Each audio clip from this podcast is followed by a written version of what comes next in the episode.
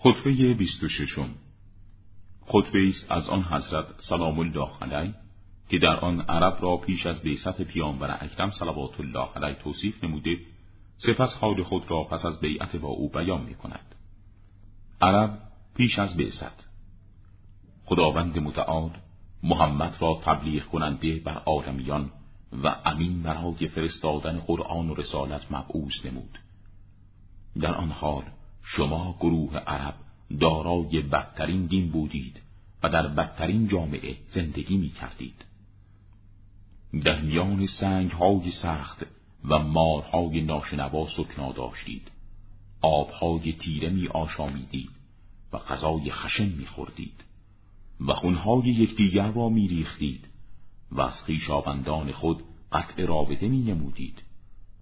بتها در میان شما برای پرستش نصب شده و گناهان و انحراف ها شدیدن به شما بسته بود. بیان حال خود پیش از بیعت. در آن زمان نگریستم جز دودمان خودم کمکی نداشتم. از سپردن آنان به کام مرگ خودداری کردم.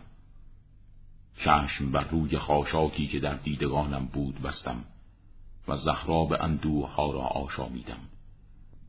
و بر فرو بردن خشم بردباری ها کردم و بر حزم رویدادهایی تلختر از طعم زهراگین درخت علقم تحمل کردم. امر ابن آس تبهکار در بیعتی که با معاویه کرده است شرط نموده که معاویه برای بیعت او قیمتی بپردازد. پیروز مباد دست این بیعت کننده خود فروش و رسوا و پوچ باد امانت آن زورگویی که از چنان خودفروشی بیعت گرفته است. ای یاران من ساز و بحل و وسائل جنگ را آماده سازید و هر گونه نیازمندی های پیکار با دشمن را تهیه نمایید. زیرا شعله های جنگ زبانه می کشد و روشنایی شعله های جنگ سر برکشیده است. صبر و بردباری برای استقبال رویدادهای کارزار را دریابید. زیرا شکیبایی و تحمل بهترین انگیزه برای پیروزی است.